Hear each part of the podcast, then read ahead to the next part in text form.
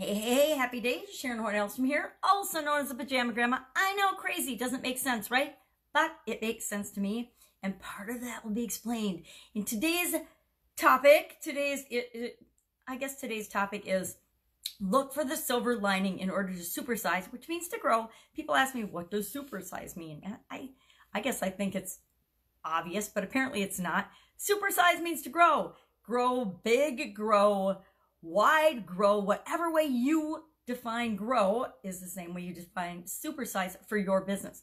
The awesome thing about having your own business is you get to define things any way you want. You get to make up the rules any way you want. You get to create the business that you want. And to me, that's a silver lining. I'm definitely thirsty today. For some reason, it's a little cold. For this time of year, it's cold and chilly. So, silver lining. How do we look for the silver lining? What does that even mean? Well, John Milton, of course, the English poet, used that expression in 1634. It's a long, long time ago, right? So anything that's that long ago obviously is impacting us in some way, shape, or form, or other people, perhaps our best customers. And so we want to understand that. Now, looking for the silver lining, of course, means to look for the good in any situation.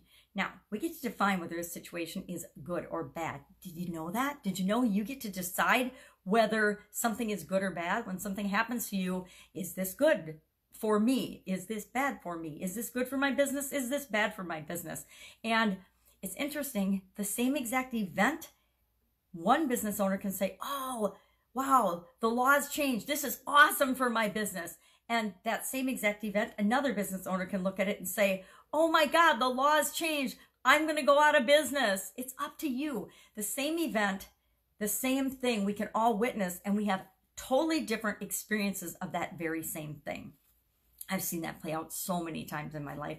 The same is true of how we approach and how we look at different situations. And I'm going to tell you, and I may be the bearer of bad news, but bad shit is going to happen to you, your life, in your business, to your business. You might even lose your business. Heck, I've blown up a couple of businesses, you know, not for, for wanting to sometimes, but for dumb mistakes. We all don't always make the right choices. However, the mistakes that I've made are the things that I've learned the most from.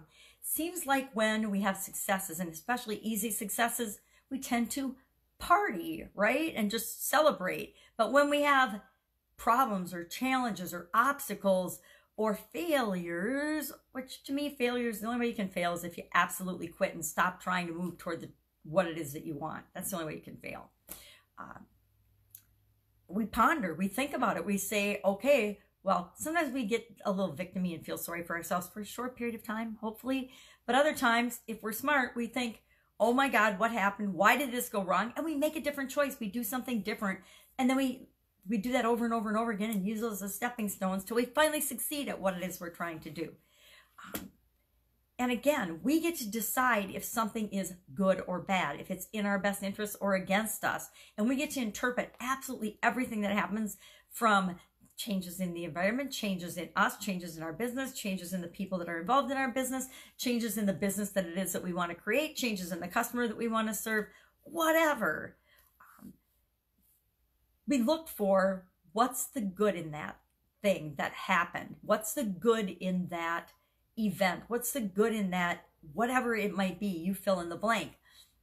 And we'll find it. If we look for the bad in a situation or ain't it awful, guess what? We're going to find that.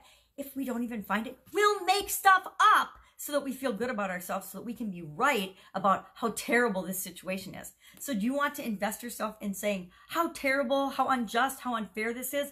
Or do you want to invest your time and energy in creating the life and the business that you want by saying, all right, yep, this happened. It's just a thing that happened. And it doesn't matter why it happened. It doesn't matter if some greedy politician wants to, you know, line their pockets. It doesn't matter if some, you know, nonprofit group wants to protect the whales or I don't know. I'm just throwing stuff out there. But you understand what I mean. It doesn't matter why. All that matters is how you're going to respond and what are you going to do about it and how are you going to use it to move you toward your end game, toward what it is that you're really trying to create, to create the business that you love and want and deserve that's going to change the world. Because a lot of us entrepreneurs, that's what we really want is to change the world. So look for the silver lining and I guarantee you'll find it. Look for the black gray cloud. As I look outside right now, there's a lot of those. Looks like rain. You're going to find that too. But you know what?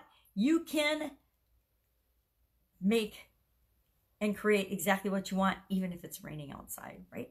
That's it. Go out, have an absolutely fantastic day. Look for the silver lining in everything. And I will, of course, be with you tomorrow with some sort of crazy idiom or crazy word and what it means and a different twist on how to look at it because guess what? We get to decide how we want to interpret, define, and look at everything. How cool is that? What a fun, what a fun world we live in. All right, bye.